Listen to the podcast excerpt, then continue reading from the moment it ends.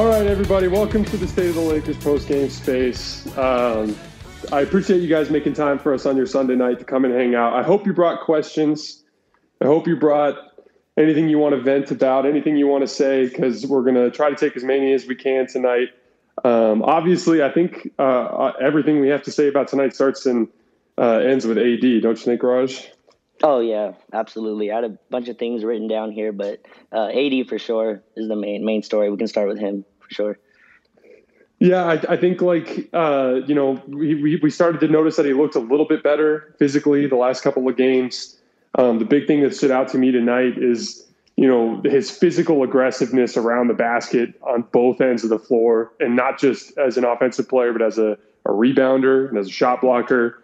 And the thing is, is like you know, you can tell there's a huge difference with him offensively when he's being more physically aggressive because just like with yeah. that shot chart that I shared, he just tends to get a little bit closer to the rim with those jump shots. Like there's a huge difference for AD between his fadeaway and when he's shooting over the top of people. It's like two completely different shots because like he gets into your body and he kind of reaches over the top of you and he's shooting like a eight foot jump shot. That's a really high percentage shot. It's different than him taking some you know, crazy spinning fadeaway from 17, 18 feet.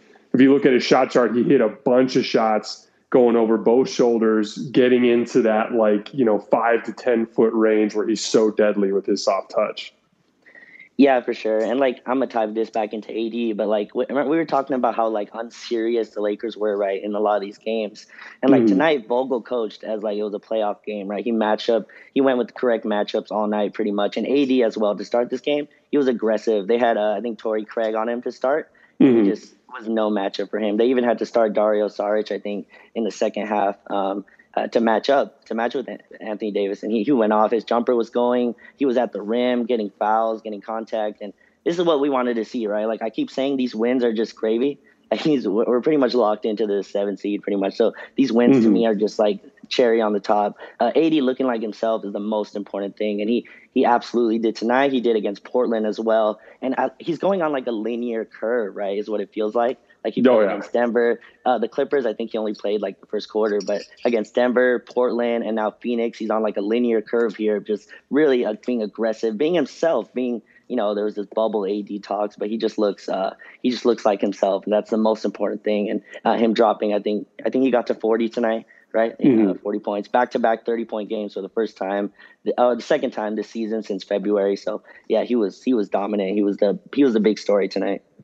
Well, and like he, uh, I, you know, I think that while it's also important for us to acknowledge that he's been amazing in this last week, it's also important for us to acknowledge that he wasn't great for most of the season. And, you know, maybe it was health, maybe it was a lack of effort, maybe it was coasting, whatever you want to call it. But this has been different. You know, I pointed out the stats uh, last week, but he had like five 40 point games and a, I think a 50 last uh, uh, last season as well. And I yeah. think this is ju- I think this is just his second 40 point game of the year this year. So it's been nice to see him peaking at the right time, if that makes sense. But it, you know, we had our concerns for good reason because it just didn't it just didn't look right. And the biggest difference to me was you know that diving on the floor the yelling and screaming yeah. after the alley oops. Like there was a play there in the third quarter where he broke up a lob where it was just like an extra effort play that we haven't seen from him yet this year. And just just there was a fieriness and a competitiveness to the way he was playing tonight that was super refreshing to see because he is a competitor like that. And and you know maybe it was just his leg and and him dealing with that all season, but we just didn't see that out of him this year. So it was so refreshing uh, to, to see that out of him, literally in every facet of the game. Like he was just in a game that had Devin Booker and Chris Paul.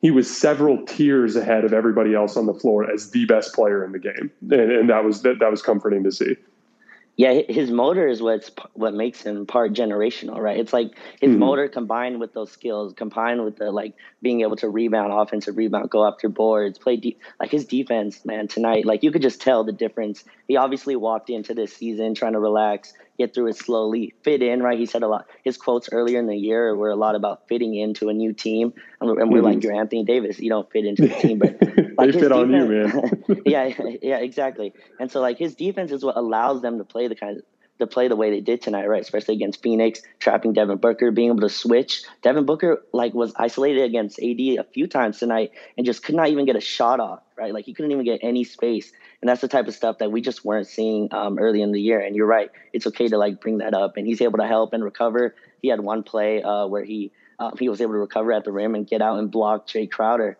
And I'm like, yeah, that's that's how you know AD is like feeling like himself, right? He's able to he controlled both ends tonight. I think he only finished with like five assists, but I thought he handled double teams really well. I don't know about you, but oh, I yeah. felt like he I felt like he really like read the traps nicely. Um, that play before the half, especially where like they came and sent the double. He found Ben McLemore in the corner, and it was just great to see him. Like like I hate how theoretical this team is because now you're just theoretically putting LeBron in now, right? You're like, okay, mm-hmm. this is mm-hmm. gonna, how it's going to look with LeBron. But like, if, if, those two are going, it's going to be special. I don't think Phoenix wants to see this team um, in the first round.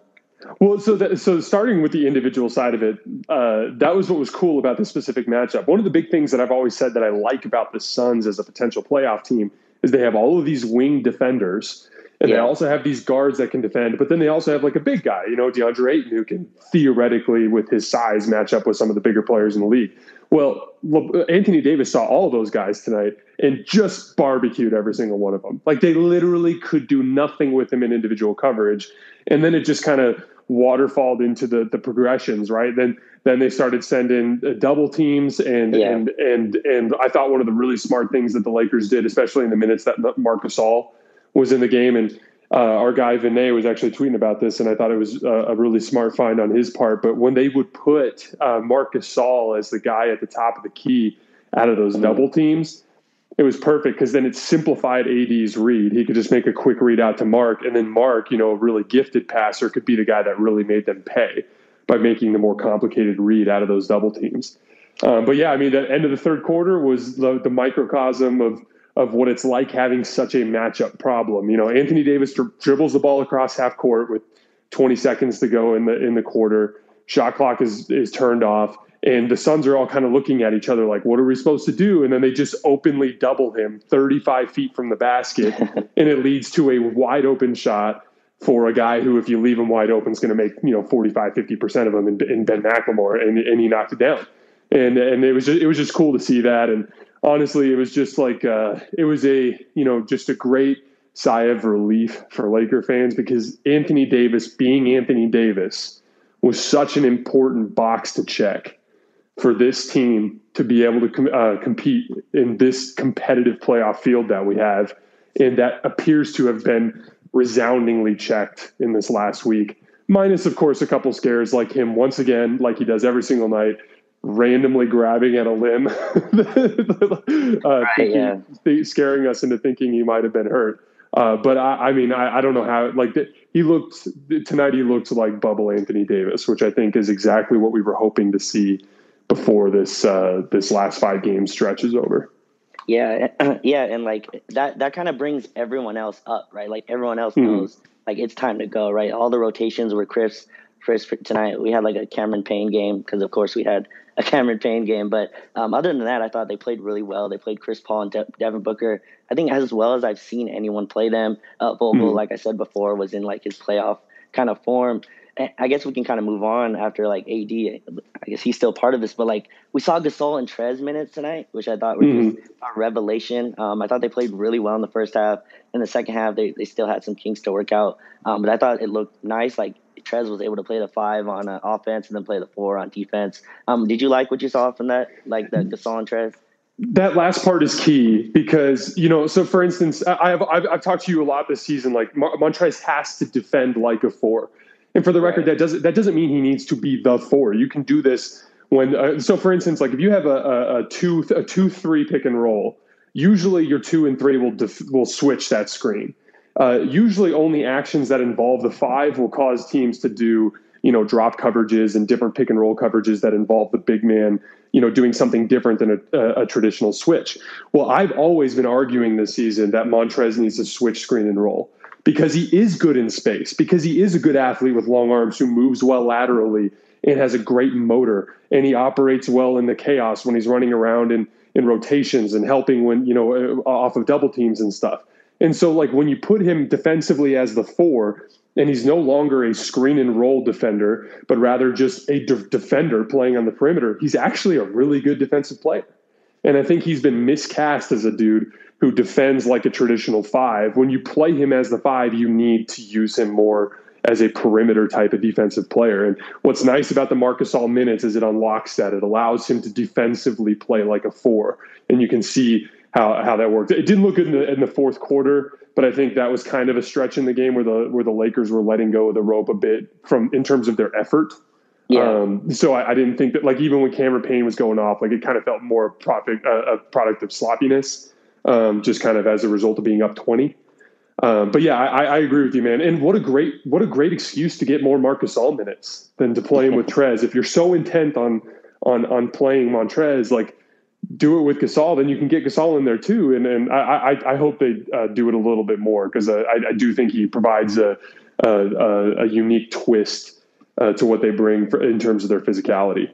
Yeah, and it's not just the Gasol minutes; it's also there was no Markieff tonight, right? And mm-hmm. I think mm-hmm. he's playable in certain matchups. It's just like a, a, drum that I've been banging all season is I just don't think you can have Markieff and Trez as your four or five, right? And they were doing that a lot this year, and they would blow a lot of the leads that the starters would put up. And so one of them would sit, and tonight it was Markieff. Maybe it's Trez another night. But again, that's just a way to get Gasol more minutes. And I think this is this was a serious game. Like you could tell it was coached that way. Um, he was even like he was matching Caruso's minutes with Chris Paul and KCP's mm-hmm. minutes with Devin Booker. Again, those are just like seriousness things that we just weren't doing uh, early in the year, right? And we were and we really wanted to win this game. It was showed, and I thought everyone played that way. And uh, yeah, Gasol looks like he's gonna start getting even more minutes. he went to Drummond a little bit in that fourth quarter, and again, I think he just keeps trying to do that, trying to see if it works. And I, I, talk, I guess we can kind of move to Drummond here because I think that's a hot topic as well on uh, mm-hmm. Lakers Twitter. I talk about a lot. Like Drummond has a lot of loud mistakes, right? Like that's why he gets uh, like tonight. I thought he like did an okay job. Like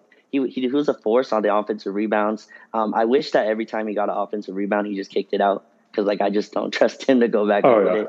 Uh, but uh, but yeah, like I thought he he was a part of why DeAndre Ayton wasn't um an impact at all to like the fourth quarter.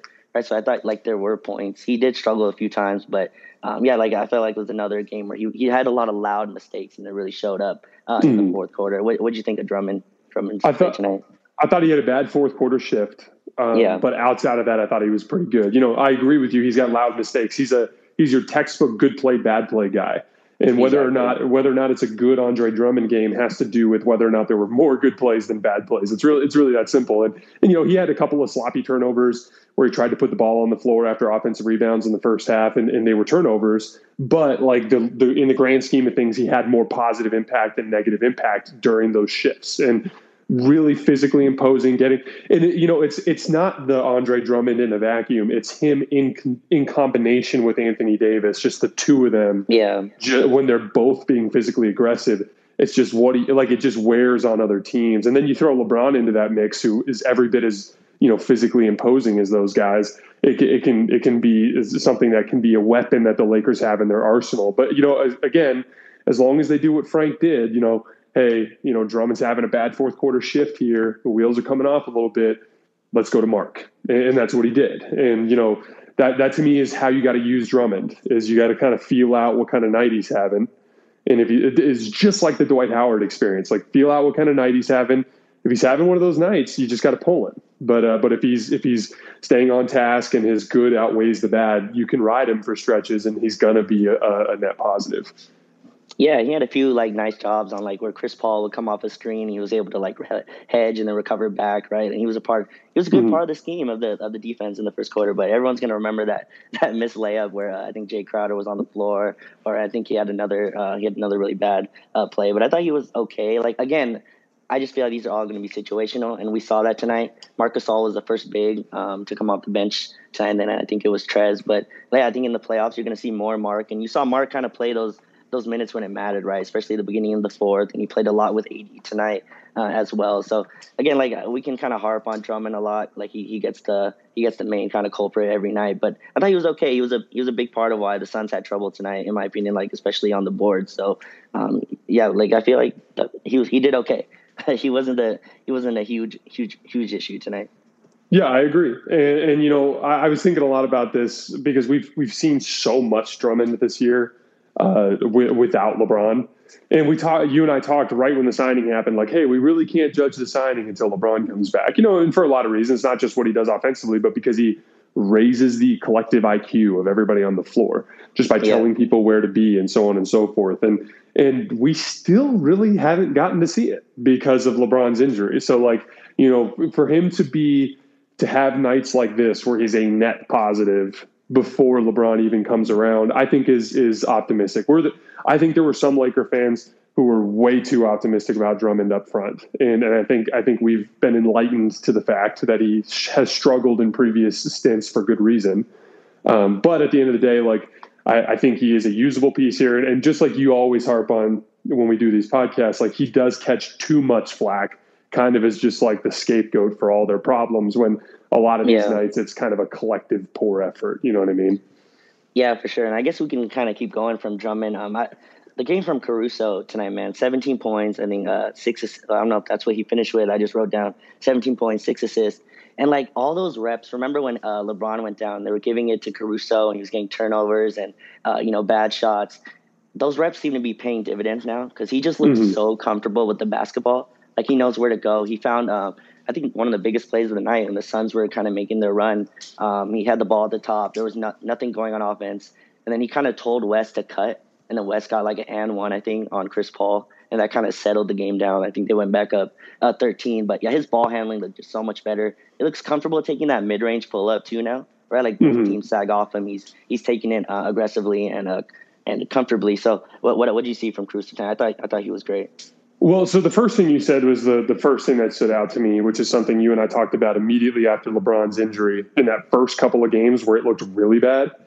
Um, you and I talked about how, mm-hmm. excuse me, you and I talked about how you know these guys need reps in their new roles because they were all all of a sudden slid up a few levels in what they were being asked to to to, to do. So it was it was bound to have like kind of a, a bumpy road there at the beginning and like you said, all those reps appear to have paid off. The you know you touched on a lot of the important details uh, involving his passing and his pull up shooting.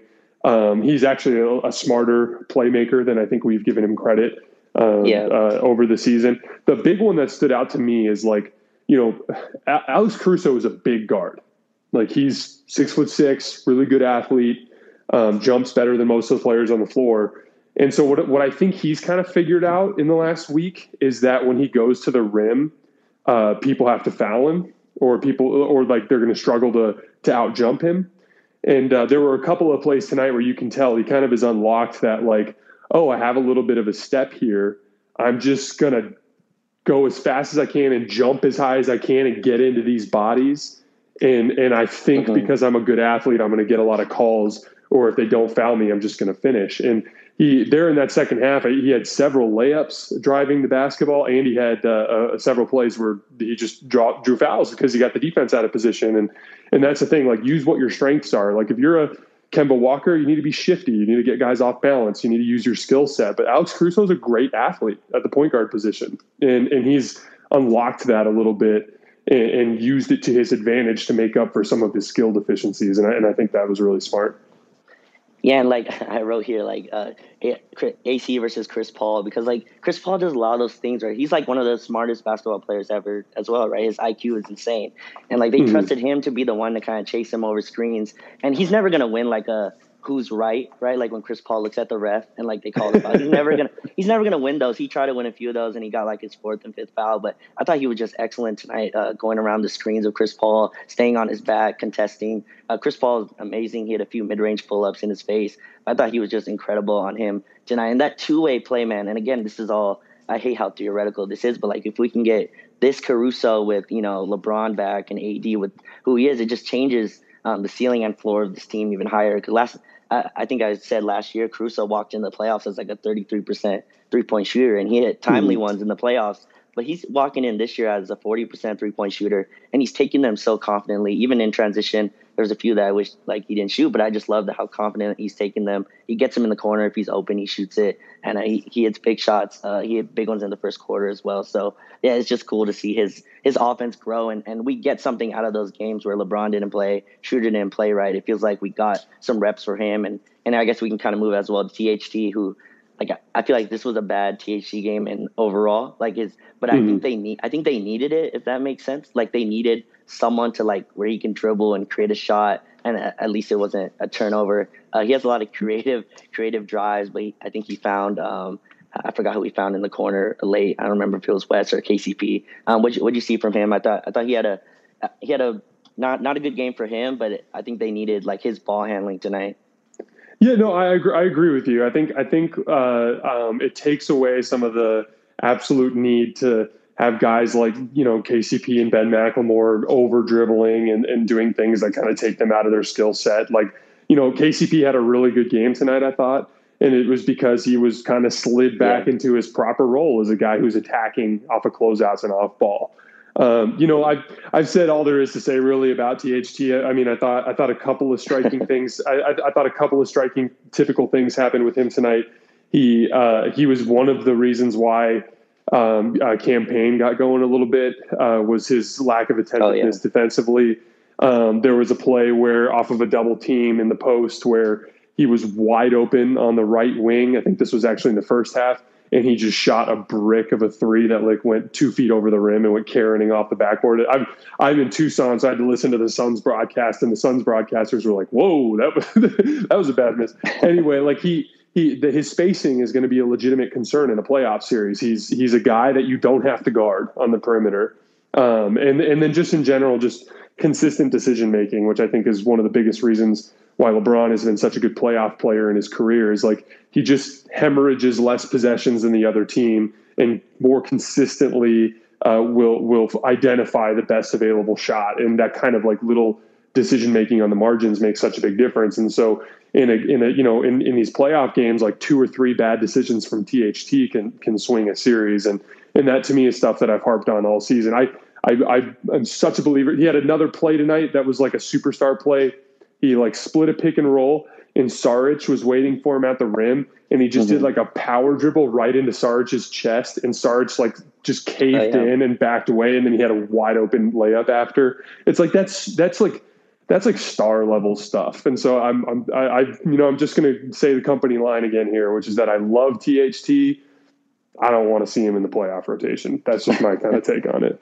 Yeah, like I think that first play that he came in, he left Cam Payne open, I was like, oh man, like he's gonna get in the rhythm, and he and he absolutely did. Not. I just love watching him drive though, right? Because you can tell he's just thinking in his head, like, what do I do? Like even on that Sarge play, he's like driving. He's like, okay, I'm just gonna bully him in the chest, and it worked that time. But other oh, yeah. he'll drive. He'd be like, okay, let me 360 dribble, spin, pass it to the corner. It goes out of the bounds, and he's like surprised. So um, yeah, I don't know, but it, like just to move on from like THT to go on your point, like a guy who's probably a little bit more reliable is like Wes Matthews, right? And mm-hmm. I think it mm-hmm. was cool to see him like again, like these are guys that it feels like they're going on like a, a linear curve, right? They're improving at like a linear rate. Like Wes Matthews now is like starting to play good and consistent games. He had a good game, I think, against Portland as well. Um, and, and he's defending well. Like he's he's hitting shots. He had like a really cool three off AD, um, turning corner, turning the corner, and the bailout like, yeah, one. Yeah, yeah the bailout one. one. Yeah. So so it's good to see him. Uh, and like this seems like a, a, a, playoff matchup that's going to happen. It feels like to me. Um, this seems like the likely scenario. Um, for me, like my biggest thing for this for this matchup, I wanted to do this after the Clipper game, but it just didn't matter because they didn't take it as serious. Um, what was your biggest like takeaway as like a playoff matchup? Mine was definitely the size. I guess. Is there anything else that you saw that's like really glaring uh, if these two teams play play in the playoffs? Well, so a couple things. So first of all, no one can guard Anthony Davis. That yeah. that is that is the the absolutely terrifying thing if you're a Phoenix Suns fan is no one on that roster even remotely bothered Anthony Davis. Like there were a couple of plays where even Jae Crowder uh, opted for a lot of ball pressure as AD was dribbling further away from the basket, which is something that you and I have talked about a lot that we don't love Anthony Davis in that type of matchup.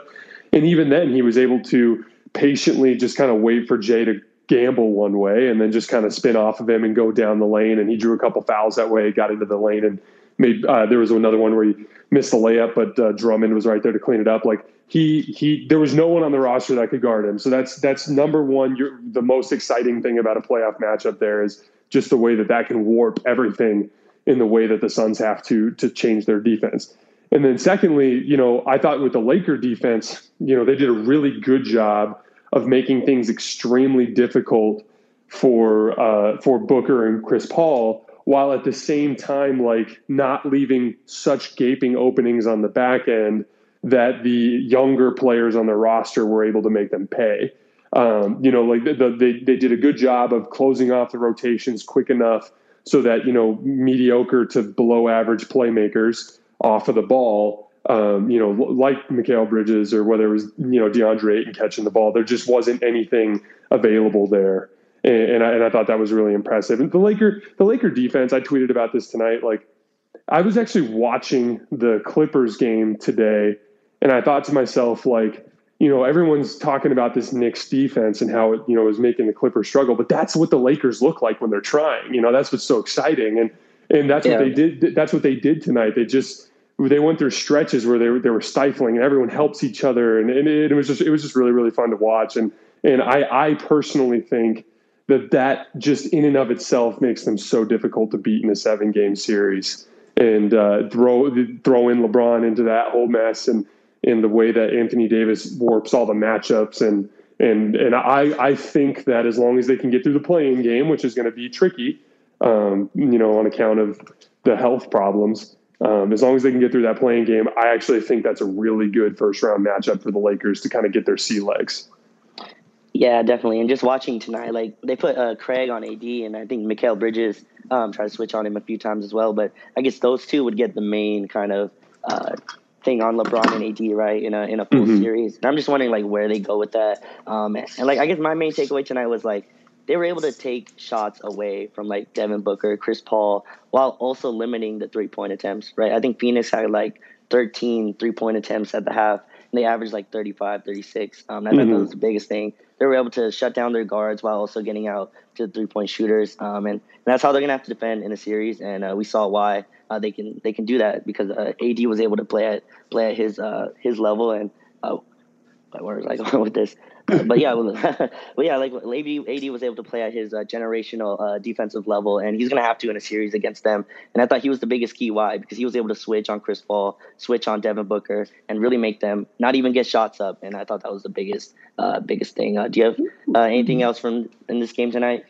Well, just lastly about the defense, like it, it's so cool the way that when you really, really shut down a team defensively, they start to yeah. miss the open ones too. And uh, that, like, you could tell, like Devin Booker for most of the game, he wasn't, you know, like pump faking at ghosts exactly, but you could see his aggression tone way back as a result of the fact like he just felt uncomfortable throughout the game. And I'll use one yeah. example. There was a play where he beat KCP backdoors in the first half and KCP was just dead to rights. Uh, the Devin Booker's got it under the basket. KCP shorter than him, and Devin Booker's can basically pick either side. He can pump fake and draw foul, whatever he wants to do. But uh, Montrezl Harrell was guarding, I think it was Saric, but somebody in the corner, and Montrezl Harrell just like just in a in a great read, just bailed on his man and came flying in and and just swallowed up Devin Booker, and he ended up kicking it out. Actually, the play actually ended, I think, in Jae Crowder drawing a foul on a three point shot. But the point is, is like even when Devin Booker thought he had an easy look on KCP, there came another another wave of the Laker defense to throw him off. And then it gets to the point where all of a sudden he will break free around the eight, 10 foot line off of a couple dribbles uh, in a counter, and he'll miss like a 10 footer because he has no rhythm because he because he, he has felt uncomfortable all night and it just throws everything off. And that, that's my favorite thing about what the Lakers identity is is it's just like you're not going to get anything easy on us. And and if you're going to beat us, you're going to have to beat us just by consistently making tough shots over the top of our guards. Like that's how you're going to have to beat us. Yeah, exactly. And they were they were everywhere tonight, right? They were switching, um, trapping on the the screen and rolls. They didn't allow Chris Paul and Devin Booker to really get anything going. I think Chris Paul, all his shots were tough, in my opinion. Like I didn't feel like did you see him get any easy looks? I thought all of his shots were pretty contested. Uh, Sam, Devin Booker had a few a few uh, good shots in the paint, but I thought for him as well, they were all contested, and uh, yeah, they were flying around. Um, I think AD went to the floor a little bit too many times uh, for my liking, but but he set the tone right. Like his aggressiveness on both ends kind of uh, kind of uh, set the tone here tonight, and they got a huge win. Um, mm-hmm. Like I don't know if this really matters in terms of like standing because again I feel like we're pretty uh, locked in, but I feel like they're they're starting to build some rhythm, right? Some build some build some habits that are good, and and it's good to see like them being serious about these games, starting to treat them as like playoff reps because they definitely weren't doing that um, before. And and also like I guess the last guy I had written down here is like Ben McLemore, the guy that you've been you've been behind for a while. And and again, he doesn't. I'm, I'm going to win you over eventually with him. Yeah, no, he, he's never met a shot that he doesn't like, right? Like some some of the shots are just like he touches the ball and he's like, okay. And I feel like that that's what they've told him as well, right? Like, hey, like when you get the ball, just shoot it. Don't think about playmaking. Don't think about try to really make too many reads. And and that's his that's his job there. And I think it has more positives than negatives. But he did take a, a few wild shots. But and I thought like he defended okay tonight. Like it wasn't great. He had a few off uh, off the ball uh, things there. But yeah, he was he was really good. And the team, it feels like they're getting getting deep. Uh, the guys are getting in rhythm. They can get Schroeder back just for these last few games, and and LeBron, we'll see. Hopefully, he comes back pretty soon. Um, I feel like they're they're going the right rhythm. No one wants to play them. Uh, that feels pretty key. I think this was a big game for the Suns. I think they wanted the one seed as well, and uh, oh, the Lakers yeah. just took it to them tonight. Yeah. So real quickly on McLemore before you start uh, taking guesses, is uh, you know a couple things. You know we worried about his defense a lot, but as I've always said, like you there you don't have to necessarily worry about that in individual defense within the scheme of the Lakers as long as you play hard in the rotations. And there were actually a couple plays there in the second half where Devin Booker got McLemore on an island, and the Lakers yeah. just sent the Lakers just sent a double, and they were able to make Booker give it up and rotate back out, and and nothing was open. And and to me, that was uh, when I saw that happen, I was like, okay, well here you go. This is the point. Is like within the Laker defense, you don't have to necessarily be able to guard everybody. You just have to play your role, which is if you can't guard a guy, you're going to have to be able to exist in the chaos of the rotations. And then when you are off the ball, you have to hold up your end of that bargain. And and that's what makes it work. And then as far as his green light, you know, I think his green light it, it manifests in more than just him making shots. It manifests in spacing. And you know, when, when the when the other coach is on the whiteboard in the locker room before the game writing down, you cannot leave this guy open because he's going to shoot it if you give him an inch of space. That changes the way that that help defender has to play. And, and to me, there there is a lot of advantage to that. I, I you know, I, I'm not necessarily saying he should be in the closing lineups. I'm not necessarily saying he should start or anything ridiculous like that. I just think that he very easily fits a role on this team that I think works. Yeah, he's like pretty much the only guy other than like KCP, right? That that can get hot in a quarter. That can mm-hmm. hit like four threes in like a five six minute stretch, and I think they need that for a team that really, especially right now, that's struggling to kind of score, um, especially in the half court. They need a guy that can just get hot, and he doesn't need that much space. So once he gets one to go, you could tell his confidence just goes up, right? Like once he mm-hmm. gets one, he's gonna take the other one uh, as soon as he uh, as soon as he catches it. Um, do you have anything else uh, from tonight before I kind of bring bring some people up here? Let's get some questions, man. I'm ready. All right. Uh, get your request in. Uh, we'll see how many we can kind of uh, get to, but uh, get some get your requests in if you want to come up here and uh, speak. Let's start with uh, I think Tony was first. By the way, Again. quote from Jovan Buha that we were tagged in.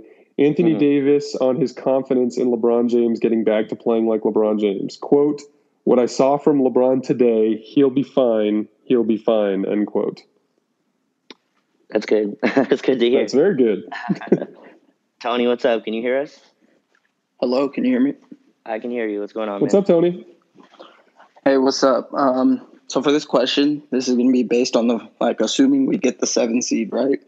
so, um, the path is probably going to go through uh, the t- three best teams, in my opinion, in the West of Suns, Clippers, Jazz, right?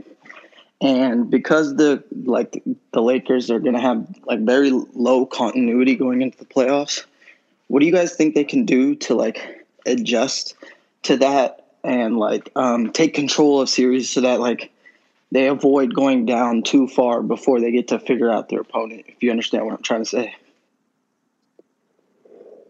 Well, uh, first of all, it, it's still in play. Well, I'm looking up the standings real quick. It's still in play for Denver to get the three seed. Yes, let me double check here. Um, yeah, they're a game away, and they have the tiebreaker. Mm-hmm. Yeah. Yeah, so I tend to think that uh, you know when it comes to the the difficulty of the playoff run, the most important thing is not messing around, and this is something that the Lakers did a really good job of last year, uh, in the sense that they closed out their opponents in five gamers each time, so it made it so that there was additional rest because it, it, the physical wear and tear of the postseason will manifest if you keep getting locked into these long series. I mean, the, the, the perfect example of that is the 2013 Heat, who got roped into a seven gamer with the Pacers, and then you could just tell that they were physically worn down when uh, when they got into the Spurs, and, and then that series dragged out. So my thing is like, let's say you face the Suns in the first round, you're better than them.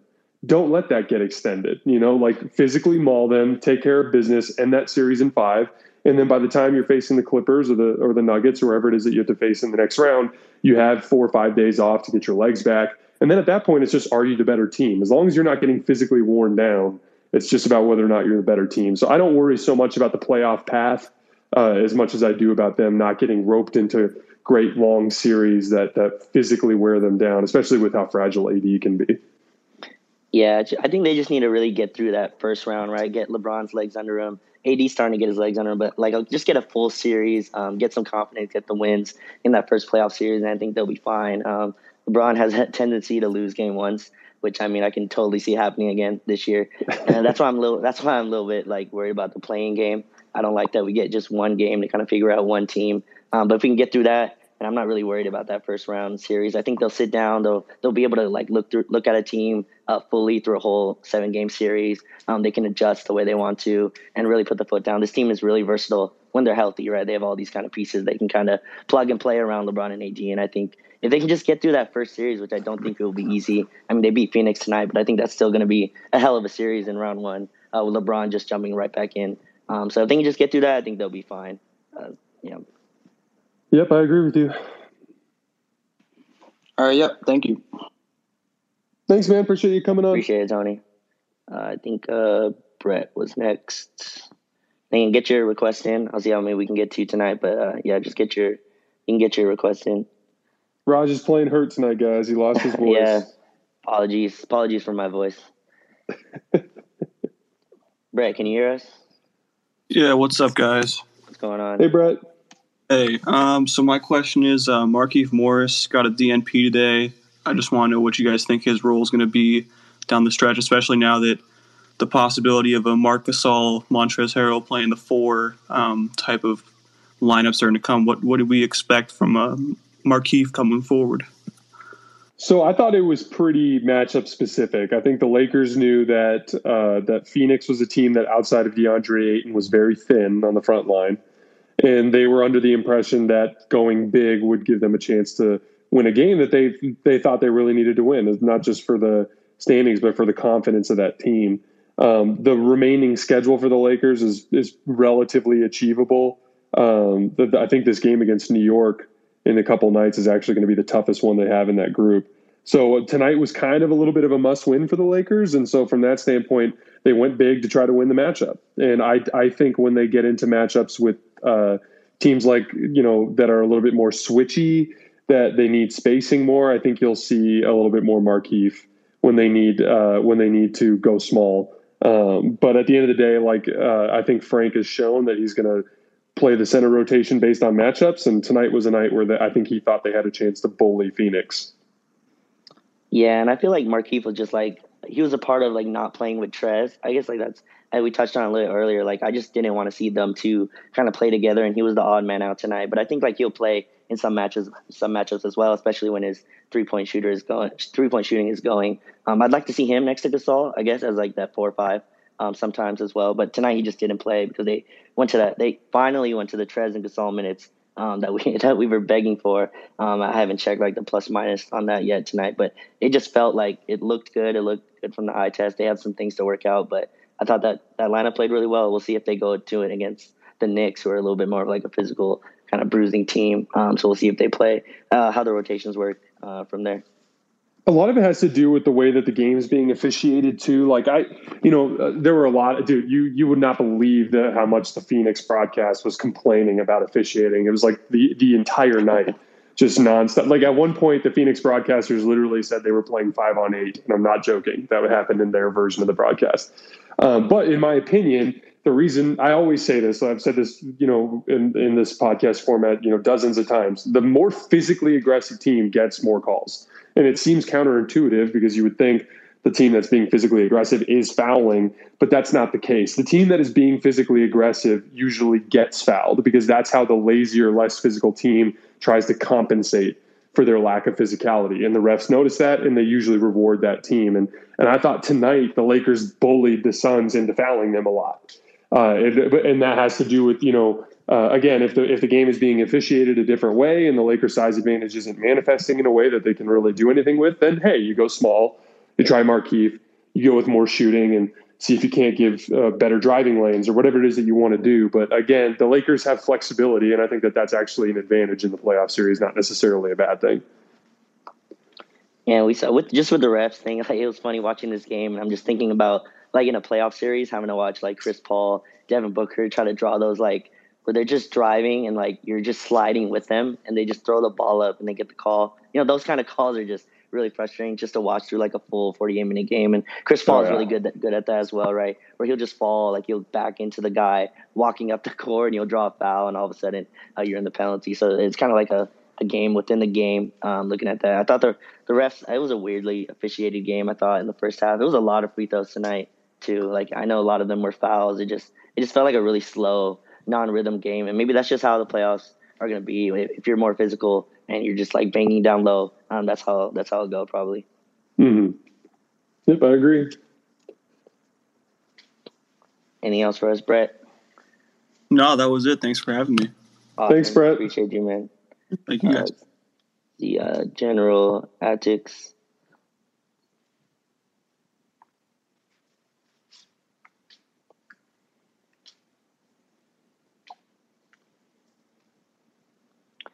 feel like a lot of people wanted more. A lot of people wanted a vent the other night. It looks like yeah, this is a little bit more of a positive vibe tonight. I know. Yeah. Uh, General, are you there? Yo, can you guys hear me? What's going on, man? What's up, man? Thanks for bringing me on. Been uh, been listening to the pod while. Uh, had a lot of time, a lot of fun uh, watching, not watching, but listening to it. Thanks. Um, so my yeah, thanks. Uh, my question well, my comment, I guess, is, is kind of focused on uh, lineups and what Vogel might try to do uh, heading into the playoffs with a lack of continuity. So, you know, Dennis coming back potentially with COVID, and then combined with Caruso over, especially the last like two months, but also just his two his two years in the league now, kind of looks like he can be like a starting caliber player without necessarily playing starter caliber starter caliber minutes. If that makes sense. So I was thinking, you know, does it make sense for Caruso to, to keep the starting job and for Dennis to do what Jason said, like at the beginning of the year, and come off the bench, kind of set the tone on defense for the bench unit, and also just you know look to score relentlessly, uh, like you know with with Mark, and not Mark, but you know Trez Drummond uh, on the bench, you know, in certain um, uh, matchups. So I, I, think I'm a big believer in, in giving a in giving Schroeder a chance to be very aggressive in minutes where LeBron and AD are, are one of them is, are off the floor. Typically, the best way to do that is by bringing a guy off the bench, but you can accomplish that by staggering. And honestly, man, like as much as I'd like to say, like, hey, bring Schroeder off the bench, like he's earned that starting spot. He's been really good this year. He's defended extremely well his playmaking has taken a massive leap, especially in the last like month or two. I, I think Schroeder deserves the spot. The only thing that'll get tricky, I don't know if he's built up some bad blood in the organization uh, uh, with his recklessness surrounding COVID and, and his absence at this point in the season, but I, I can't speak to that. That's all speculation. I, I, I, but then at the end of the day, like when it comes to their best lineups, I do think it's fair to point out that Schroeder's size can be a problem, and there will be teams out there that will relentlessly attack Schroeder for being a six foot, relatively thin guard. And you can put lineups as the Lakers out there that have Caruso, you know, KCP, Kuzma, LeBron, AD that are a little more switchable, a little uh, a bit, a bit more stout physically at every position, and give yourself maybe a little bit better chance in specific matchups. Uh, and I'm super stoked about how well Caruso's played, and him getting so much better makes those lineups a lot more exciting. Uh, but man, uh, D- Dennis has been really good this year, and I mean, I can't, I can't like look at that dude in the face and be like, "Hey, you're, you belong on the bench." Like he's been, he's been very clearly their third best player this year, and he carried them for a long stretch here with LeBron and AD out. Yeah, and Caruso's gonna close a lot of games, right? Like I'm not really worried about whether he starts or comes off the bench. Um, Schroeder's been great defensively. We'll have to see how he comes back. I think he's gonna have to get his conditioning back. So I'm like, I'm okay. Maybe he comes off the bench that first game he comes back. But yeah, he'll be a starter. Like his defense is, has been too good. I think earlier before the season started, we said maybe um, he'll come off the bench uh, to be that plug scorer. But his defense is just too good, and then you get all the ball handling, you get the offensive creation.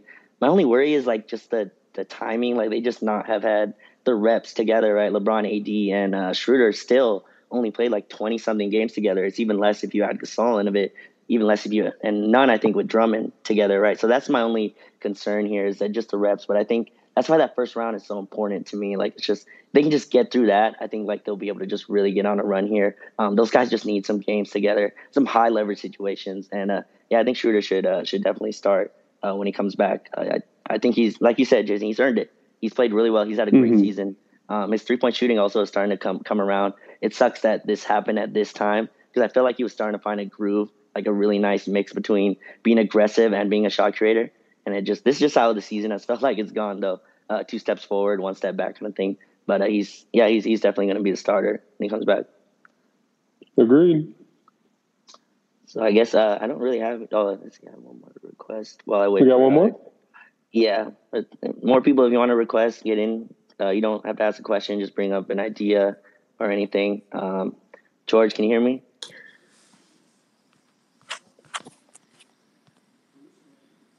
George, are you there? I think I can hear him. But you there, George? Can y'all hear me? Yeah, we can there hear you. you are. What's going on, man? Uh oh, lost him again. All right, request back. I'll I'll get you up here. Um, let's see. I'll just I, I guess while I'm waiting for uh, George to request back, I'll just read this quote real quick. Um, Shout out uh, Kelly. She she shared it with me. Um, Frank said he liked the Marc and Trez pairing. I guess they were a minus nine tonight, which it just didn't feel that feel that way. That might have been the start of the fourth quarter. He must yeah. have listened to our locker room because we were talking about that a few weeks ago. but uh, exactly, yeah. one thing I wanted to ask, I don't think Keith played. I don't know if it was health related or maybe a rest because I know he's been struggling. But do you guys like what they did with uh, the center rotation? And because I thought Keith would be good for this matchup. So, just uh, general thoughts on that. We talked about this a little bit earlier. I think the Lakers saw this as a bit of a must-win for any of their uh, chances to try to get out of the play-in. And uh, the Suns, outside of DeAndre Ayton, are very thin on the front line. You know, they're they've got big switchy wings, but you know Crowder's a bit short. Uh, you know, Bridges and Cam Johnson are both very thin you know, Saric isn't very mobile and he's not exactly a defensive stalwart. They they lack uh, that interior presence, and I think Frank went all in on trying to bully them. And if you look at the lineups, Tiny, he basically played two centers uh, for most of the game. If you count AD as center, there's a lot of AD and Drummond, and then AD and Marc, and then Marc and Trez, and then Trez and Drummond. It was just like a a, a, vicious cycle of. Uh, actually, I don't think Trez and Drummond played tonight, but they they just always had two bigs on the floor. And I think that was a, a purposeful attempt to just physically manhandle Phoenix. And honestly, I thought strategically, uh, at least for tonight, that it worked really well. Yeah, it's funny because we did like a Suns preview, right? I think the last spaces, I, I can't remember, but um, I think we said Trez could play because they, they play with Saric as the backup five usually. And even tonight, they actually went away from that. They went with Kaminsky first. He was ahead of him in the rotation, but I still think that's a guy that Trez can play against, right? Kaminsky's not going to really. I mean, he's a good shooter, but he's not going to really kill you in the post. And Trez can really go at him, go through his chest. And uh, yeah, I thought that was a reason. Uh, again, all these centers just feel matchup dependent to me. Like AD's going to hopefully play the five when it matters. Gasol's going to play hopefully more, more, of the minutes, and then Drummond, Trez, uh, even Keef, They're all kind of matchup. So I like what they did. And again, Vogel coached tonight as a playoff game. I thought this was like the first, maybe against Denver as well. He did a little bit, but like tonight felt like the really first one that he coached. Like, okay, I want to win this game, and and the the center minutes kind of match match that. Yeah, because he he pulled uh he put Marc in first guy off the bench and pulled Drummond right away. I know Drummond was in foul mm-hmm. trouble, but I like to see that because he, he wasn't really doing it as much last game. So yeah. yeah, um, I agree. Jason, you have anything else on that? No, I'm good, man. I agree with you guys. All right. Thank you, boys. Thanks, George. Have a good one, man. Enjoy as always. See you Tuesday. yes, sir. right, next, uh, it says six eight something. I six eight on a good day. Yeah, I don't think that's his real name, but what's up? No, the real name the real name is Baylor, but uh, Baylor. I just I have I have two questions for you guys. What's, what's going on, man? Well, all right. Well, one of the questions is, um, do the Lakers, you know, go with the guys that they went with last year in the playoffs? I mean, obviously, Drummond's a new addition guy, but I mean, other than him, those guys that was with you in the trenches for those three uh, series, um, do you go with those same guys? Because I would think those guys, like obviously, like still like know all the sets and everything that they use, getting into their, their plays and shit, you know. More than that, it's just chemistry, man. Especially with their lack of continuity that they've had this year. Like I, I, I think that he'll still be very. I don't want to say experimental, but I think you'll still see a lot of new stuff in the in the early games of the series. But make no mistake, dude. If it's first round, Phoenix, series tied at two, fourth quarter, close game. You're going to see a lot of LeBron, AD, KCP, Kuzma, and Caruso. I, I think that I think that you know w- when the shit hits the fan, for lack of a better term, that they're going to default to something that they've got a lot of reps with, uh, just because it's going to give them their best chance to win in those super high leverage moments. Yeah, and I think I was looking at the the lineup data, the five man lineup data those dudes haven't even played I think like 20 minutes together this season. So those all those guys who were like um, in the bubble, uh, those guys I think I can pull it up here. Um, yeah, those dudes have played eight minutes together this season. The LeBron, Davis, KCP, Caruso, Kuzma, those dudes were in the bubble who won the title. Eight minutes together, so they haven't really got to see it. But yeah, I think I think they can go to it in the bubble. I mean, not in the bubble in the playoffs this year, but we just have not seen them really recreate that that that lineup again this year, and a lot of that had to do with health but also they're just not playing that lineup. But hopefully they'll go to it uh, in the playoffs. Also, like I, I think uh, Bron at a eighty percent, or because he said he wasn't going to be a you know hundred percent. I think eighty or mm-hmm. 70 percent. It's he's still better than um, you know probably your second option on whoever team, like whatever stars, you know that person, or hell, maybe even that star. Eighty percent LeBron is still not bad. Um, but I know like when his back is against the wall, like uh, I wonder if the Lakers would ever just go to a lineup of just him at the point guard and just five out cheese and everything, you know. But you know, probably not.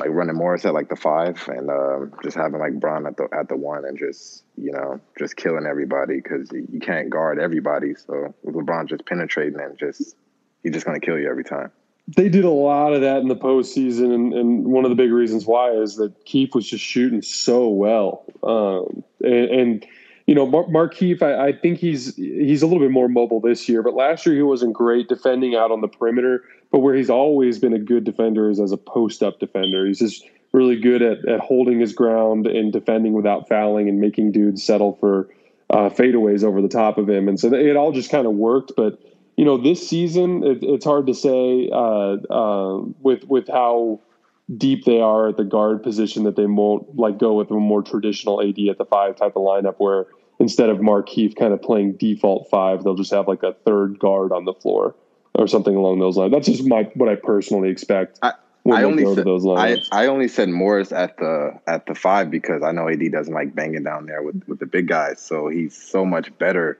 as a help defender, you know, he could do that more playing the four. So I just figured you put him there and just put a shooter at the five, you know. No, you're yeah, right about that. And he will. I mean, he played sixty percent of his minutes at the five um, in the playoffs, so he'll he'll do it when it matters. And that's I think you talked about it. Like uh, you just give LeBron, AD, and a bunch of spacing, um, a bunch of shooters, and that's pretty much a recipe for success. That's why the AD at the five um, lineup works so well, is because he's not just uh, not not only can he shoot, but even on the defensive end, he's able to help recover, and he's one of the best uh, rim protectors in the league. And he can do all that from the five, in my opinion, even easier than when he's at the four, when he has another uh, five, five, yep. five men behind them.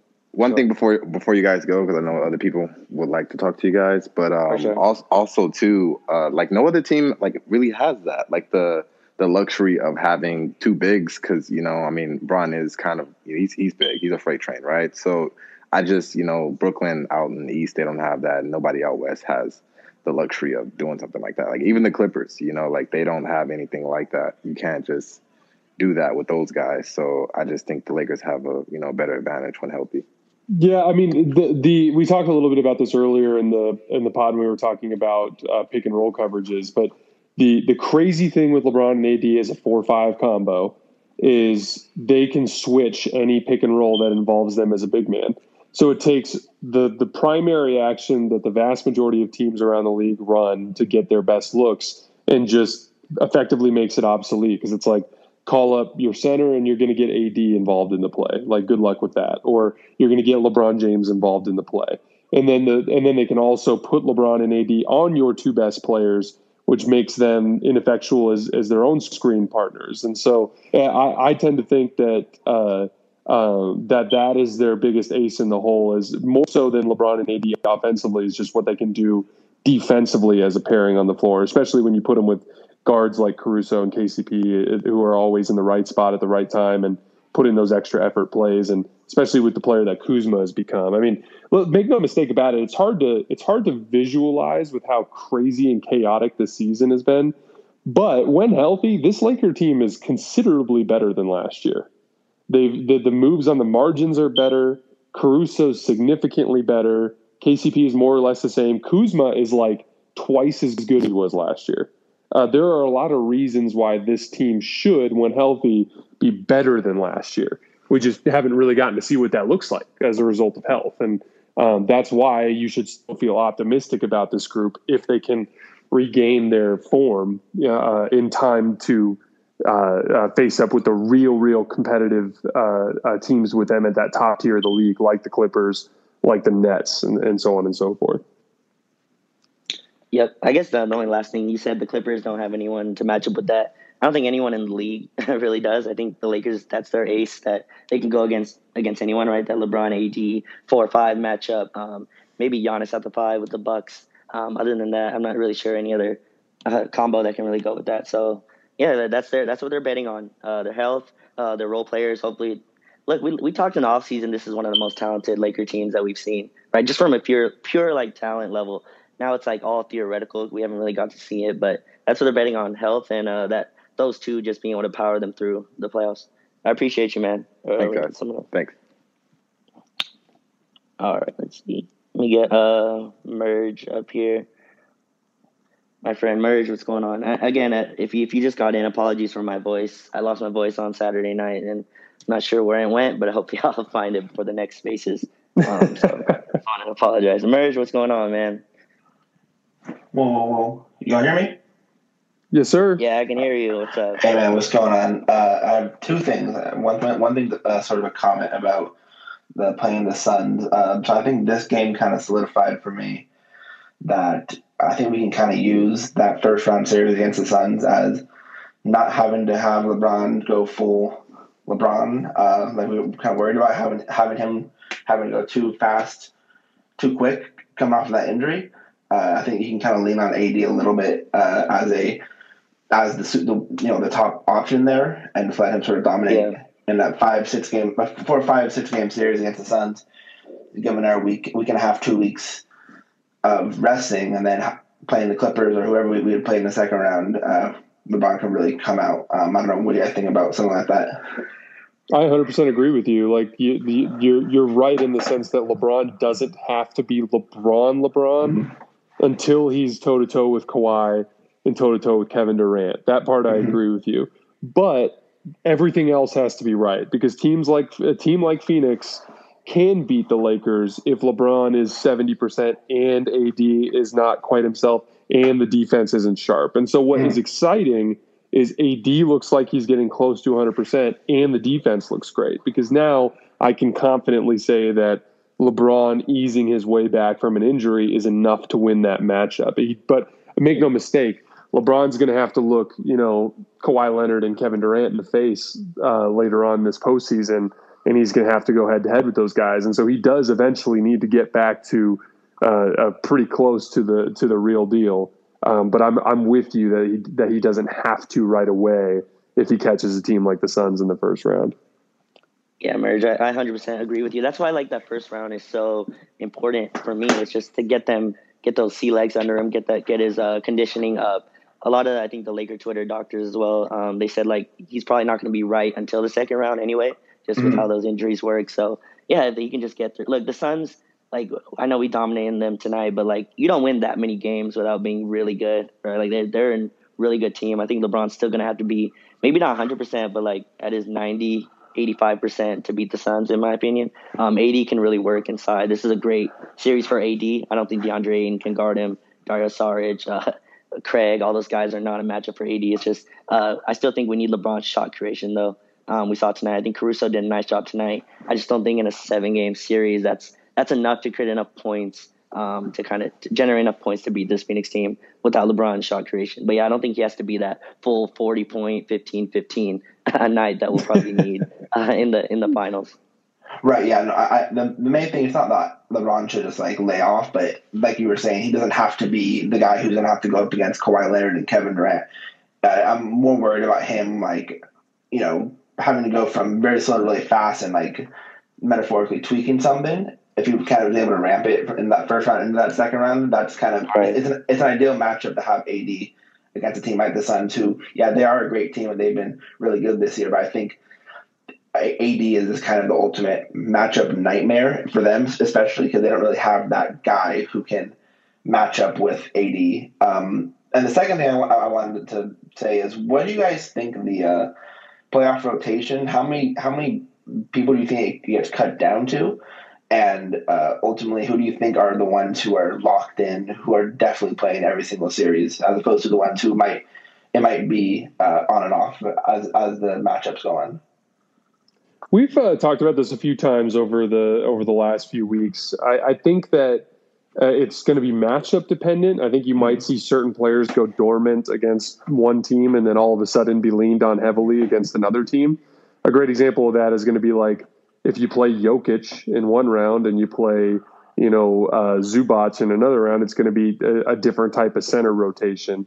Um, but at the end of the day, like I think, I think it's going to come down to uh, figuring out how many of the guards play. I tend to think guys like THT and Markieff are going to fall out of the rotation. And you're going to see a lot more of Wesley Matthews, and you're going to see a lot more of.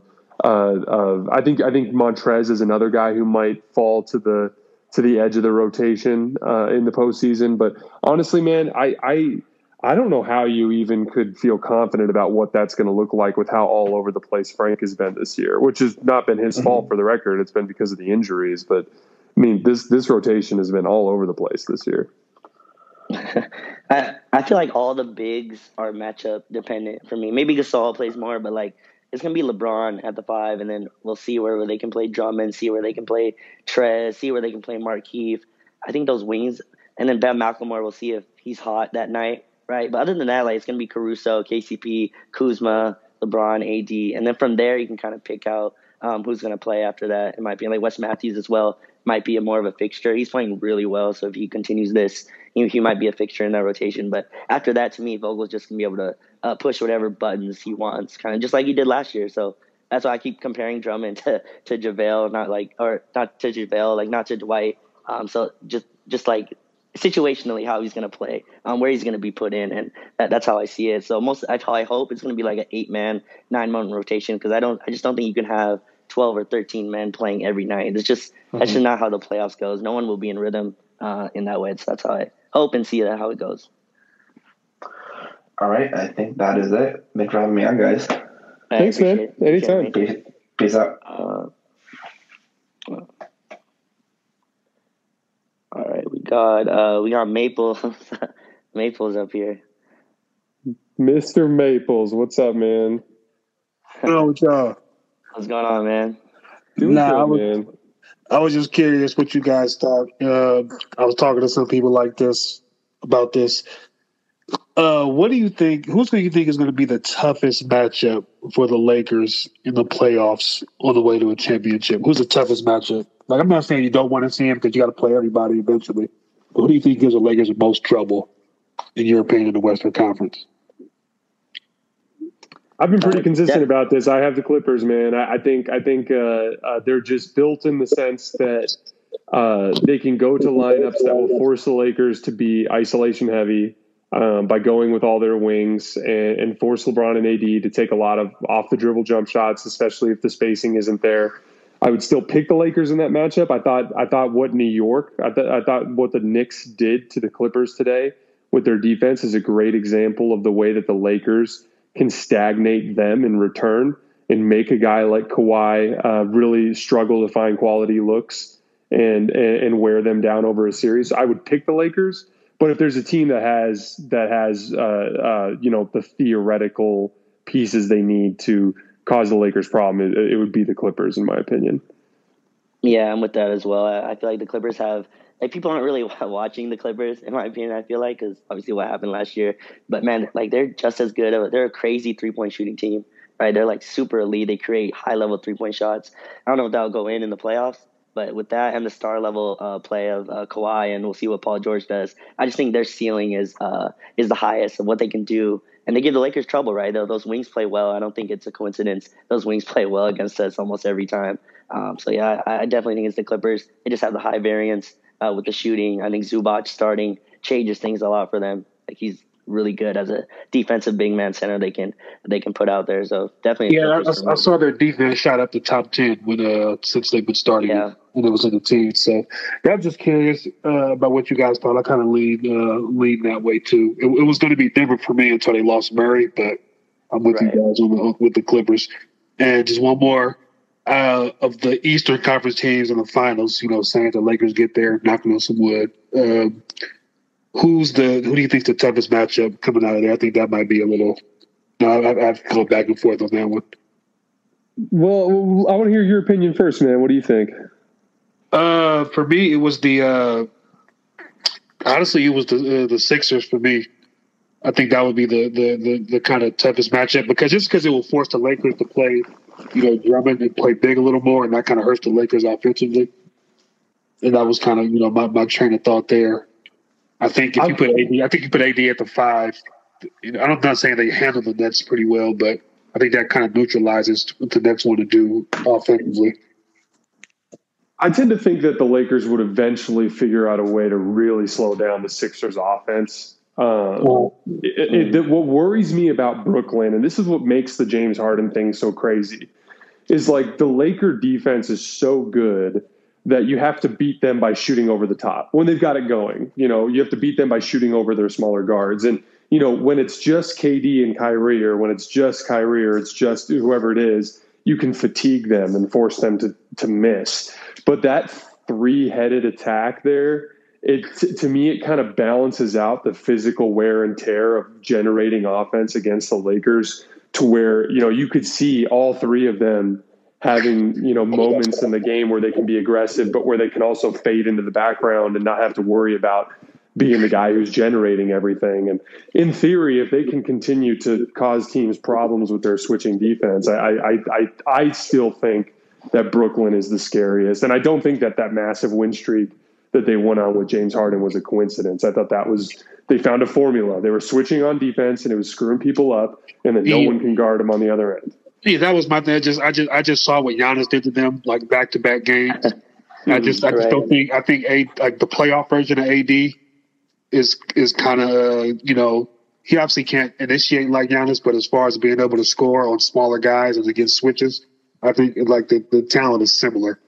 So that's why mm-hmm. the comment. And you think you're adding LeBron James to it on top of it. So that's why I was like, yeah, I, I don't I don't know if if the if Brooklyn's the toughest matchup for the Lakers. But I'm just curious what you guys thought. Um, yeah, yeah, I think I think it's gonna be close. Like it was Brooklyn for me all year, and then like I guess the Bucks are starting to kind of creep creep in there. But like Jason was talking about, like what Jason was talking about. Uh, sorry, there's two Jasons now. Uh, JT was talking. JT was talking about with like uh, with Brooklyn how to defend them. KD, KD and Kyrie are the only really two right in the East that have proven are gonna hit like those tough shots when it matters. Like those are the two have like kind of proven it. That's why I would still kind of pick them um, in a playoff series where against the Lakers you're gonna have to hit those tough mid range kind of contested shots, and they're guys that look for that shot. Like they they try to purposely get to that. So that's where my struggle would be. And then Harden just man, that makes that so tough to cover because you can't really trap anywhere. Um, I think the Lakers would kind of figure it out, see who they want to leave open, maybe leave Bruce Brown or something open. But yeah, that's where it's really tough. But Milwaukee's starting to go up, man. What Giannis is doing, Jrue Holiday, I think is huge. Um, I think he was like a huge uh, X factor for them in the playoffs. He's a playoff performer too, so it's close for me. It's closer than it was. Um, do you see that as well? Maples like Milwaukee for you? Have they kind of like? Yeah, I mean, I watch. Uh, I watch uh, a ton of Pelican games and the drop off between Bledsoe and Holiday, the gap. Oh my god! I definitely feel you there. The gap uh, that that's definitely something to consider. I, I think Jrue's going to be much better in a playoff setting, and uh, Giannis is. I think Giannis is different. Obviously, people are going to push back. We'll see in the playoffs, but I'm definitely you know Milwaukee definitely has my eyes. They're actually playing the best right now, in my opinion, in the East. So, do you, did you watch that second Bucks Nets game, the one where Kyrie was complaining about their crunch time offense? Uh, I saw I saw towards the end of it. Yeah. Yeah. So th- that I thought was the interesting kind of microcosm of of what I think is the way to beat Brooklyn. Um, and it's it's kind of like what happened to the Clippers last year against Denver. Like they just forced them into taking a ton of contested jump shots, and the Clippers just went cold.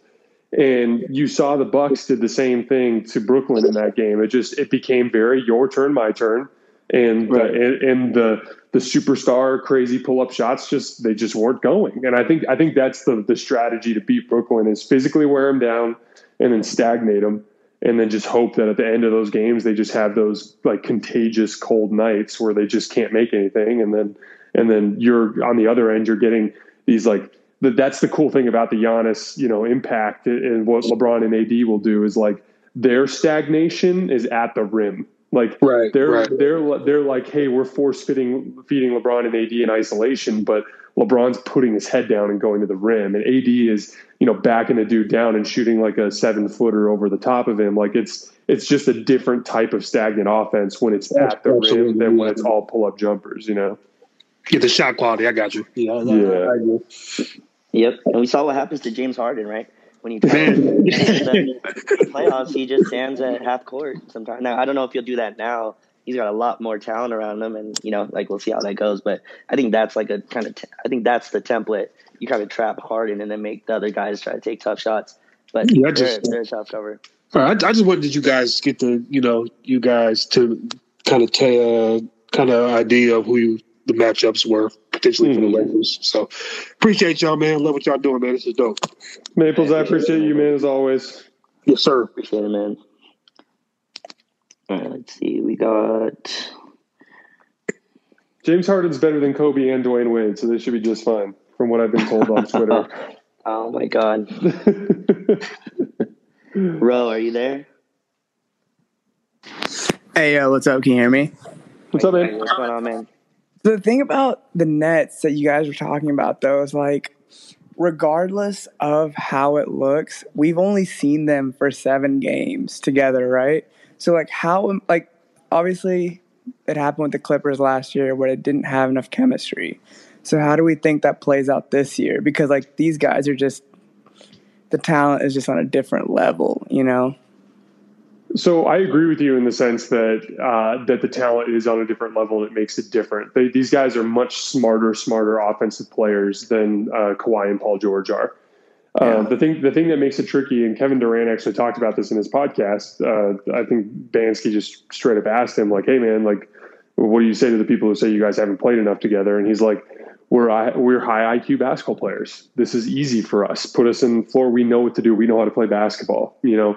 I've always said that the lack of continuity is going to hurt them more on the defensive end because, yeah. you know, right now you're getting, you know, whatever, 70, 72 minutes of, of, of KD and Kyrie. And then the rest is being played by these role players who are, are embracing the dirty work. And they're actually doing a pretty decent job defensively with those guys, uh, given their lack of talent. When you throw yeah. James Harden in the mix, and now all three of them are playing, you know, 38, 40 minutes, uh, uh, that that three that group of those three guys hasn't really learned how to get stops together yet, and and that yeah, like even in those even in those games where they were having those really close games, I think with the Clippers. I think early on when those three were playing, it was like they were winning, but they were only winning by outscoring them because at the end of the day, like teams were having trouble stopping them too. But that's also a seven game sample size, so you know. Mm-hmm. Exactly. Yeah. I, I, just tend to think that they will be able to score no matter what. It's just can yeah. they defend? And a key part of their lineup has been out, and he's a historically bad defensive player. And if you throw him into that mix and take away, you know, a guy like that, uh, whatever his name is, Bruce Brown or whatever, who's been, you know, cra- like defending like a, a, a crazy person, I, I, think it swings, uh, you know, that side of the floor you know, in, in a negative manner. And there is a bit of a diminishing return on the offensive end, and I think it lowers their ceiling a little bit. Yeah, it's them and then the Clippers. I'm I have a little bit worry about the Clippers only because for some reason when they see the purple and gold, those guys all are just insane. That lack of focus or them giving up big leads like they did against the Nuggets, I don't see that happening against the Lakers. Like if the Lakers beat them, they're going to have to beat them. For some reason, when they see the Lakers, they're just they, they don't they're on their p's and q's. They don't miss anything. They're just straight up. And but yeah, it's just them and the Nets that I'm worried about. The, for the Nets, my other thing is if they are on, it's like for teams to go shot for shot with them, like that's insane. Like we, we make fun of James for all of his playoff failures, this and that, but at the end of the day, like Harden never played with a guy of KD's caliber ever and now he's about to be passing the ball and running the offense with KD and Kyrie, who are both historically really clutch players. And so, I mean, if if we see a finals matchup, it should be insane. Yeah, the, the funny part about that, you said he's never played with a guy of KD's caliber. Yeah, it was KD, right? Like you know, City. oh yeah, yeah, yeah, yeah, I guess. I know, yeah, but sorry. no, your point is definitely right though. With that, he has way more talent around him, and I think, look, like I said this about the Lakers this year. They've obviously um, got into the going into the playoffs, focusing on health, right? That's what they yeah. want to do. And Nets are doing the same thing, right? They're trying to focus on health. Yeah. I do think there's like this respect. You have to have the continuity and this respect. You have to have the chemistry of what it takes to win a title. Which, yeah. Like I just don't think. Um, well, the Nets aren't going to have enough time with the with the games missed. I think KD, Kyrie, and Harden only played like 15, 20 games together as well. Um, yeah. So that's where that's where their struggle is going to be. Have they gone and gone through enough um, ups and downs to where in the playoffs they'll be able to trust each other on defense and be able to uh, go do what you need to do in a playoff series. And that's I think that's a good thing. I just think the talent is overwhelming in the Eastern Conference, and you can't go shot with shot for shot with them. That's a yeah. losing that's a losing strategy. Like you can't go ISO you can't play ISO game with them because they'll win that. That's what they want. That's what they want you to do. They yeah. want you to get into like a one on one battle. They'll switch a lot. They're very like very much like how Houston did last year, where they try to switch everything, make you mm-hmm. go into an isolation battle. So so yeah, I, I, think you're right with that. Um, they'll definitely have some issues. I just think the talent level is just just too high for them. Well, to your point about the to your point about the shot for shot thing, that's the point of the the LeBron and AD or the Ben Simmons, Joel Embiid, or the Giannis, Jrue Holiday type of, of pairing that makes it different. Is you know, uh, if you go, I, I, would be, I am 1000% certain that if the Clippers went, got into a playoff series with the Nets, they would lose because yeah, they, 100%. they get into those environments and they get into jump shooting contests with them. But for the Lakers, for the Sixers, teams that like, you know, when, when they're on the other end taking contested pull up jump shots, you're ramming it down their throat at the rim yeah. to me to me that is the way you counter their shot. Like you can you can get into an isolation contest with them if you bully them while they're trying to out finesse you. That to me is the way to beat them yeah. All right. Well i appreciate you guys. Thanks for having me on. Appreciate thank you man. thank you. Let's see. We got two more here. Let's see if we can get to those. Cool. Yeah Cam Cambo, what's going on, man?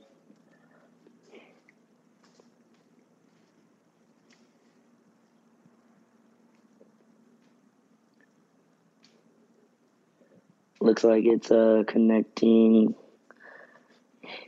Let's see if I can get.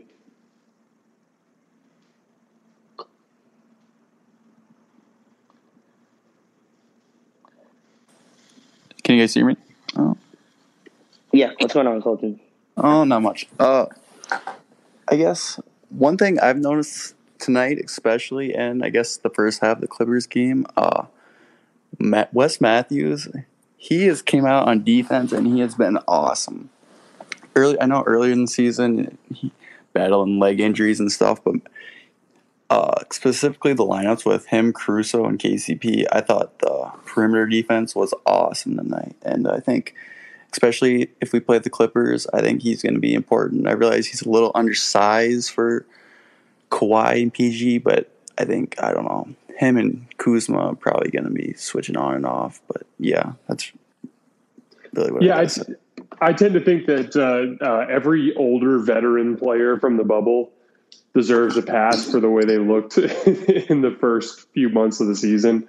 Um, mm-hmm. I think I think all of them got out of Disney and they were like, not touching the basketball for for the next several months. I think that was their way of of, of rejuvenating from that crazy experience. And I think a lot of those guys, Wes isn't the only guy like that in the league right now, who's a little bit older, who's had some injuries in his life, who came back and looked a little sloppy. His mobility right now, compared to the way it looked back in December, is insane.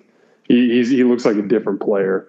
Um, and I and I'm with you. Like he's your he's your guy that you play when you're dealing with bigger wing scores. Uh, he's not as, as quick as he used to be, but he's still really, really strong, and he's still laterally quick enough to hang with the the bigger wings in the league that aren't going to be uh, as shifty and quick as you might have to deal with with uh, you know with the quicker type of guards. And it looks like with the way that the uh, matchups are shaking out, that the Lakers are far more likely to run into wings than they are to guards at this point, with the exception of the play-in game against Steph. Uh, that's going to be the one uh, random wrinkle in there.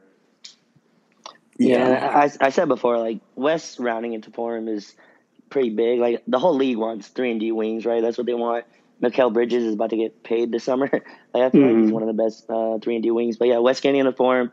He's a he's a grown, experienced dude. Like he's been in the league a long time he knows what it like takes, I guess, to get his body ready for a full season going into the playoffs. And his jumper going is huge. Like he looks like he's moving well. I remember in the beginning of the season, like he got really cooked by Kawhi, I think, and Paul George in that like first Clippers game.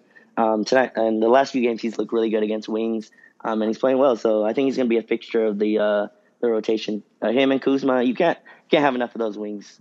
Man, that's, yeah, uh, that's that's what the whole league wants. Yeah, I'm not really. Everyone's freaking out over like rotations and stuff, but I mean, Lakers have so many bodies and so many different. Uh, they're shape shifting team. They can literally got matchups for any team. I do think the Clippers is going to be a. If we play them, it's going to be a bloodbath. I, I don't know. Just every time we play them, we it's just I don't know. It's just a slow it down type of game. I don't know. It's, it should be good, but yeah. Colton, I'm stealing that shape shifting team. I like that. That's going yeah. into my repertoire. I'll be using it from here forward. Yeah. All right. Thanks, guys. Appreciate it, Colton. Thanks, man. All right, and uh, let's see if we you got one more. Gam- yeah, let's see if we can get Gambo on here, and we'll just close it off for that for the night.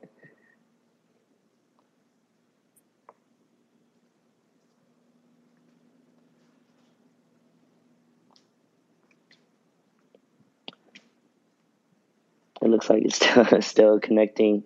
Um, I guess I'll just read some quotes here.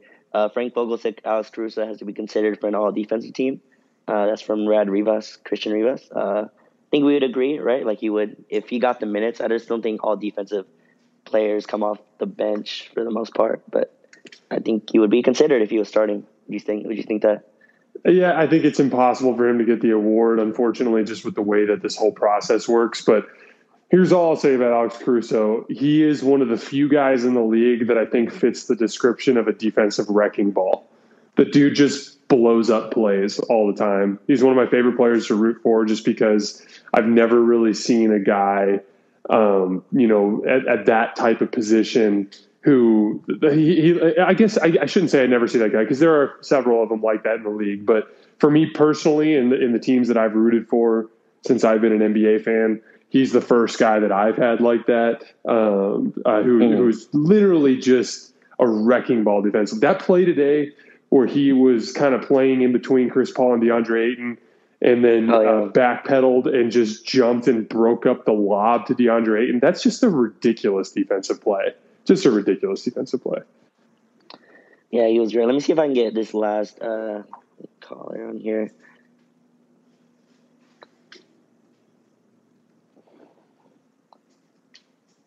Okay, seven. Looks like it's just not connecting connecting anymore.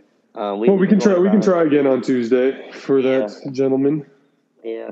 Uh, well, this was good. Um, this was a big win. Uh, and uh, yeah, I feel like we got AD. We got AD playing like himself. Um, I think we got the Knicks on Tuesday, who beat the Clippers tonight, actually, um, in LA. So it's mm-hmm. a big win for them. Yeah. Hey, thank you guys all so much for listening. Sincerely, we appreciate it. Um, if you missed out uh, on anything that you want to hear again, I have been fortunate to be able to figure out how to record these uh, using just screen recording on an iPhone, and I'll release it as a podcast here in a few minutes, so you can check out the thing in its entirety. And to my knowledge, uh, Raj and I plan on doing this again after the next game on Tuesday. And you know, we just yep. really appreciate your guys' support. This is a lot of fun, and I'm glad we finally have some good news to talk about. Yep, and hopefully I'll find my voice by then. So yeah, I appreciate everyone who uh, stayed and came and requested and everything to uh, come up. These are really cool, and I'm